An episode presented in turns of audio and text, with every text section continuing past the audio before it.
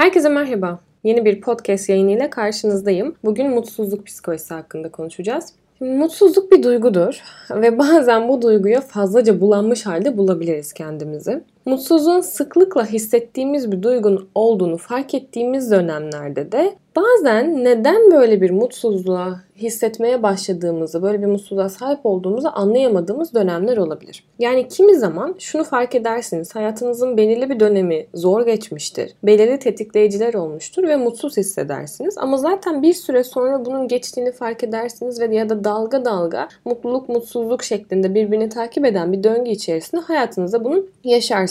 Zaten bu noktada aslında depresyondan farkı da budur. Şimdi depresyon ve mutsuzluk e, birbirinden çok farklı şeylerdir. Mutsuzluğun bir duygu olduğunu vurgulama noktam buradan kaynaklanıyor zaten. Depresyon ise artık bir davranışsal tarafa da geçen bir duygu durum belki zaman içerisinde bozukluğu halini taşıyan ve tedavi edilmesi gereken hale giden psikolojik problem olarak değerlendirebilirsiniz. Ama mutsuzluk genel itibariyle keyifsiz olma hali, hoşlandığınız önceki şeylerden artık eskisi kadar hoşlanamama durumları gibi düşünebilirsiniz ve hayatınızı aslında genel itibariyle tabii ki çok etkilemeyen bir pozisyondadır ama içten içe de sorgulayabilirsiniz. Ne oldu? Neden böyle hissediyorum gibi. Şimdi evet işin bir tarafı bunu fark ettiğiniz e, süreç az önce bahsettiğim gibi bir şeyler oluyor ve bir tetikleyicisi var ve ben mutsuzum. Ama şunu biliyorum bilgi olarak ki bu bir süre sonra geçecek. Yani mutsuzluk, mutluluk birbirini seyreden bir hal içerisinde hayatımda var olacak. Ama bazen öyle dönemler oluyor ki kronik olarak mutsuz hissediyorsunuz kendinizi ve bunun başının sonunu bulmak çok zorlaşıyor. Yani ne oldu da ben böyle hissetmeye başladım? Neden bunun içinden çıkamıyorum? Eskisi kadar hiçbir şeyden keyif alamıyorum ama bir taraftan da bunun değiştiğini hissetmiyorum. Ve hani bir şeyleri yapıyorum. Evet hayatımdaki işte sorumlulukları, yapacağım şeyleri aksatmıyorum ama ya bir yerde oturduğumda da biriyle konuşurken de bir kitabı okurken de eskisi kadar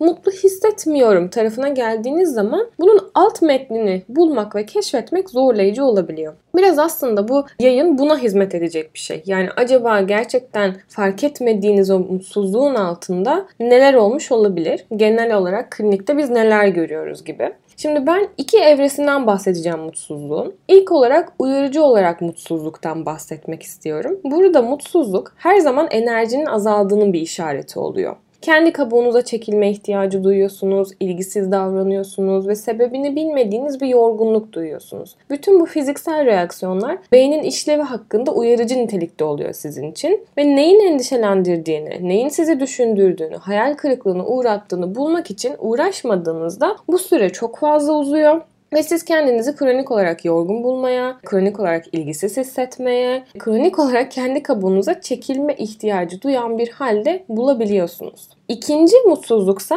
enerji koruma yöntemi olarak hayatınızda var oluyor. Bunu biyolog ve aynı zamanda fizyolog olan e, Bernard Terry tanımlıyor. Ona göre mutsuzluk içimizdeki bir çeşit kış uykusuna benziyor. Yani mutsuzluk bizi bekleme moduna alıp durgunluk ve iç gözlemin olduğu bir ortama bırakıyor. Böylece yalnızca belirli bir olaya tepki vermemizi engelliyor ve önceliği olmayan herhangi bir görev için beynimizin boşa enerji harcamasının önüne geçiyor. Dolayısıyla bu mod bizi daha yorucu düşüncelerden alıkoyabiliyor oluyor. Yani ilk mutsuzlukta şöyle düşünebilirsiniz. Evet beni gerçekten sıkıntıya sokan bir durum söz konusu ve ben bu dönem birazcık daha kendi kabuğuma çekilme ihtiyacı hissediyorum. Birazcık daha ilgisizim ve birazcık daha yorgunum. Biraz kendimi aslında onaracağım bu süreçte. Çünkü belli başlı çok fazla uyarıcılar oldu, tetikleyiciler oldu ve artık mutsuz olarak aslında bu süreci ben geçirmeye ihtiyacım var. Vücudumun, beynimin, ruhumun buna ihtiyacı var oluyor. İkinci enerji koruma yöntemin olarak mutsuzluktaysa aslında şuna odaklanıyor beyin. Yani ben gerçekten beni mutsuz edecek bir konu varsa diğer bütün hayat olaylarından aslında mutsuz olarak kendimi soyutluyorum.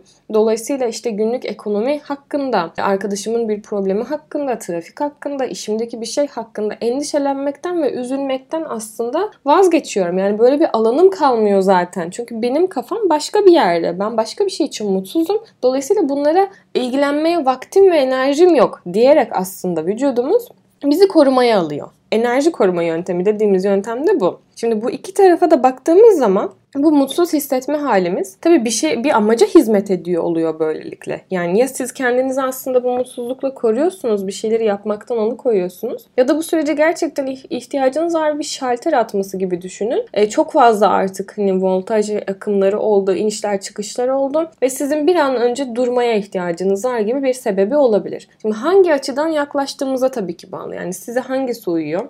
Ve siz bu süreçlerde işte kendinizi nasıl yorumluyorsunuz? Şimdi elbette ki bunlar çok bireysel şeyler ve kendi hikayenizde bunun karşılıkları olan şeyler. Ama genellikle bu voltaj atmalarının veya işte dinlenmemde ihtiyaç hissettiğim şeylerin altında belli başlı tabii nedenler yatıyor. Mesela bunlardan en önemlisi en sık rastladığımız durum kıyaslama. Yani kişiler kendi hayatlarında öyle bir kıyaslama ve karşılaştırma noktasına geçiyorlar ki her konuda. iş konusunda olabilir, ilişkiler konusunda olabilir, çocukları ile ilgili belki olabilir. Bir süre sonra kendilerini mutsuzluk bataklığının içinde buluyorlar gerçekten. Çünkü siz bir konuda ne kadar iyi olursanız olun, illaki yapamadığınız, zorlandığınız, beceremediğiniz, başarısız hissettiğiniz alanlar olacak. Ama ben bütün haliyle kıyaslamayı bir başkasıyla e, yaparsam kendimi eksik, yetersiz ve değersiz hissetmem çok olası oluyor. Ve hani genellikle e, yoğun bir mutsuzluk döneminde insanlar aslında bu birbirini de besleyen bir şey. Mutsuz hissediyorum, kıyaslama yapıyorum. Kıyaslama yapıyorum, daha çok mutsuz hissediyorum gibi bir döngüye de zaten bu girebiliyor. Ama bunu fark etmek çok önemli. Yani ben şu anki hayatıma baktığımda Evet mesela mutsuz hissediyorum diyelim ki. E, mutlu olmak için aa şuna ihtiyacım var. Bak onun gibi işte şu iş, işim olsaydı aslında mutlu olurdum. Şunu yapabilseydim daha mutlu olurdum gibi yine bir kıyaslama içerisine mi giriyorum? Veya zaten hayatımda bunu yaptığım alanlar var mı? Yoksa sadece kendi mutsuzluğumu anlamaya mı çalışıyorum noktasına da odaklanmak lazım. Çünkü kıyaslama ancak kendinizi kendinize kıyasladığınız zaman sağlıklı bir noktaya ulaştırıyor sizi. Öbür türlü kıyaslamayı çok sık yapıyor olmak birazcık da çarpıtılmış bir düşünceye sebebiyet veriyor. Çünkü belki sizin bir konuda kendinizden çok üstün gördüğünüz ve kıyasladığınız kişi e, sizin hayatta yapabileceğiniz diğer 3 alanda çok başarılı olduğunuz bir noktada yapamıyordur belki onları. E, ama böyle işte öyle bir gözlük takılıyorsunuz ki o sıralarda da sanki o tarafta hani o olursa her şey çok iyi olacakmış gibi geliyor.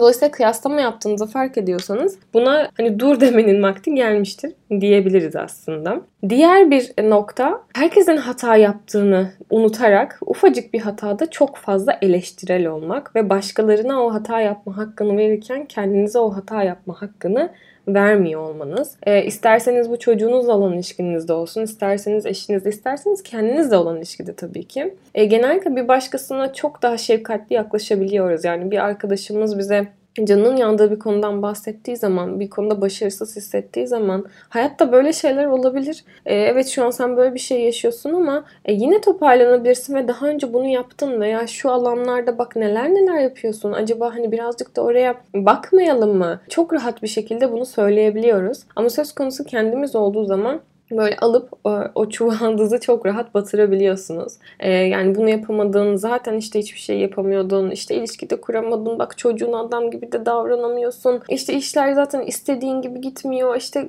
neler oldu, bak işte o kadar uğraştın, kaç yaşına geldin, ee, o bak ne hani gibi gibi o kadar çok çoğaltabileceğimiz şey var ki genellikle kişiler bunları işte kendilerine çok daha fazla yapabiliyorlar ve bu çok kasvetli bir ortama sebebiyet veriyor iç dünyanızda. Dolayısıyla eleştirel sesi de hissettiğiniz zaman bir dakika belki şunu yapmakta fayda var. Yani bunu yaşayan şu an benim çok sevdiğim biri olsaydı ben ona ne e, söylerdim bu konu hakkında gibi bir yerden yaklaşmak belki de çok iyi gelebilir. Diğer bir nokta bence mutsuzluk psikolojisinin hani çok yoğun bir şekilde mutsuzluğu yaşıyor olmanın sebeplerinden biri sürekli görüştüğünüz e, insanlarla neler konuştuğunuz ve onlarla birlikteyken neler hissettiğiniz. Şimdi belli başlı arkadaş grupları olabiliyor. Belli başlı işte belki ailenizle yaşıyorsanız ya da işte çok sık görüşüyorsanız onların tetiklemeleri olabiliyor. Eğer böyle sürekli kısır kalmış konulardan bahsediyorsunuz, tekrar eden olumsuz yaşantılar hep gündeme geliyorsa, e, birileriyle buluştuğunuzda, birileriyle görüştüğünüzde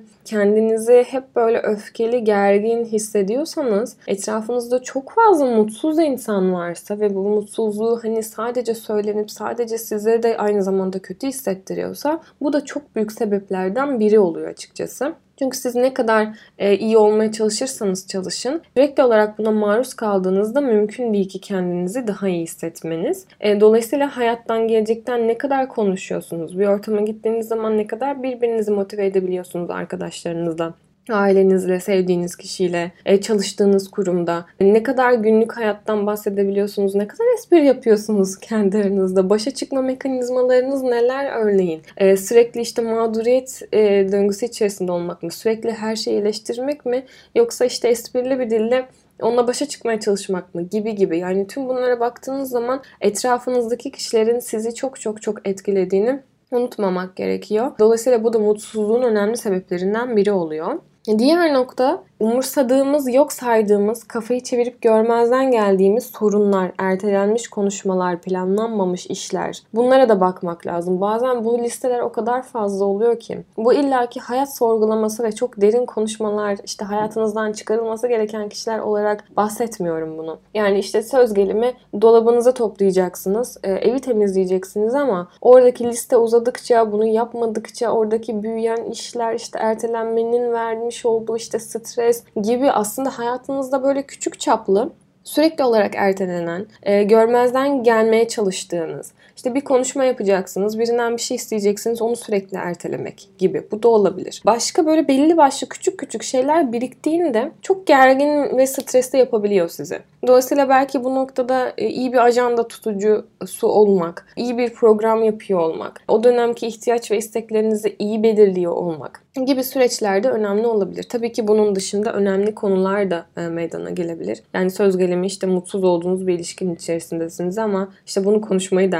erteliyorsunuz karşınızdaki kişiyle veya bununla ilgili bir çözüm yolu bulmaktan kaçınıyorsunuz ve hani bir şekilde yokmuş gibi davranıyorsunuz gibi. Tabii ki bu tarz şeyler de olabilir. Bunlara bir dikkat çekmek lazım. Belki bu tarafı biraz uyarıda bulunabiliriz. Bunun dışında kendi kendinizi ihmal etme puanınıza bakmanızı istiyorum. Yani sıfırla e, işte 10 arasında kendimi ne kadar ihmal ettim örneğin son bir yıl içerisinde. Burada işte puanlar yüksekse biraz belki işte çamlar çalmaya başlıyor. Yani sağlığınıza ne kadar dikkat ettiniz, ne kadar iyi besleniyorsunuz, ne kadar işte düzenli bir 5 dakika hava almaya, yürüyüş yapmaya çıkıyorsunuz. Kendinize hani güzel günün 2 dakikasında bile 3 dakikasında bile olsam sadece kendiniz için hani çok yorgun olduğunuz günlerde dahi işte bir müzik açıp e, çok sevdiğiniz bir işte dizinin bir kısmını açıp ne zamandır izlemiyorsunuz? Ne zamandır kendinize evdeyken giyindiniz, işte saçlarınızı yaptınız, e, mis kokular sıktınız. Kendinizi ne zaman işte en son böyle e, evet ya tamam hani iyi gidiyoruz gibi bir baktınız şöyle aynada uzun uzun veya ne zaman kendinize dertleştiniz yine aynı şekilde. Kendinizi ihmal ettiğiniz zamanlarda çünkü çok birikmiş oluyor tüm bu stres verici ve mutsuz edici şeyler. Şimdi buradaki saydıklarım tabii ki şöyle bir amaca hizmet etmiyor. Hadi bakalım harekete geçebilirsin, yapabilirsin. Bak tüm bunları fark et ve değişim için çabala gibi bir yerden değil. Aslında sadece fark etmemizi ve bazen unuttuğumuz şeyleri e, hatırlatmamızı kolaylaştırmak için böyle bir yayın yapma ihtiyacı hissettim. Çünkü bacağınız kırıksa e, size koşmanızı söyleyemem elbette. E, yani çok mutsuz hissederken zaten ben bunları yapamıyorum, motive olamıyorum derken hayır yapabilirsin bu senin elinde gibi parmak sallayan bir yerde olmaktan her zaman kaçındım. E, yine aynı şekilde kaçınıyorum. Ama yine bakma taraftarıyım sonuçta. Ne, neden mutsuz oluyorum ve neler yapabilirim adım adım da olsam tekrar o heyecanı hissetmek, tekrar o mutluluğa geri dönmek için, bacağımın iyileşme sürecine katkıda bulunmak için e, neler yapabilirim diye bir hatırlatma aslında bu. Hemen yol alınmayabilir. Kıymetli olan yola çıkma niyetinde olmak e, ve zaman zaman yaşadığım mutsuzluğun da hayata dair olduğunu elbette ki anlamak. Çünkü mutsuzluk, mutluluk, mutluluk, mutsuzluk birbirini evet her zaman takip eden bir döngü içerisinde olacak ama oradaki mutsuzluğum çok fazla uzadıysa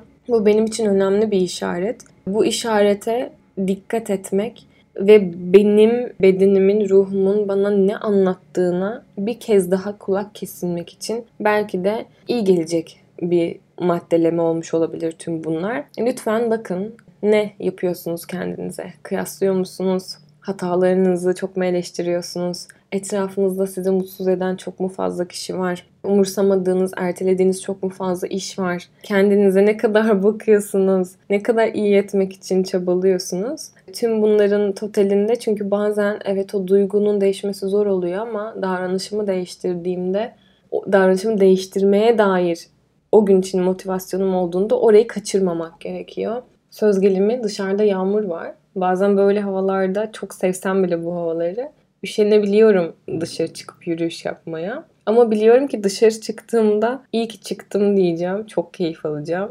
Derin nefes alacağım ve o toprağın, yağmurun kokusunu hissedeceğim. Ve evde olduğumdan çok daha fazla iyi hissederek döneceğim tekrar bu eve. O yüzden evde oturup duygumun değişmesini beklemeyeceğim. Çıkıp yağmurun kokusunu içime çekmeyi dileyeceğim ve isteyeceğim. Bunu yapacağım. Bir sonraki yayında görüşmek üzere.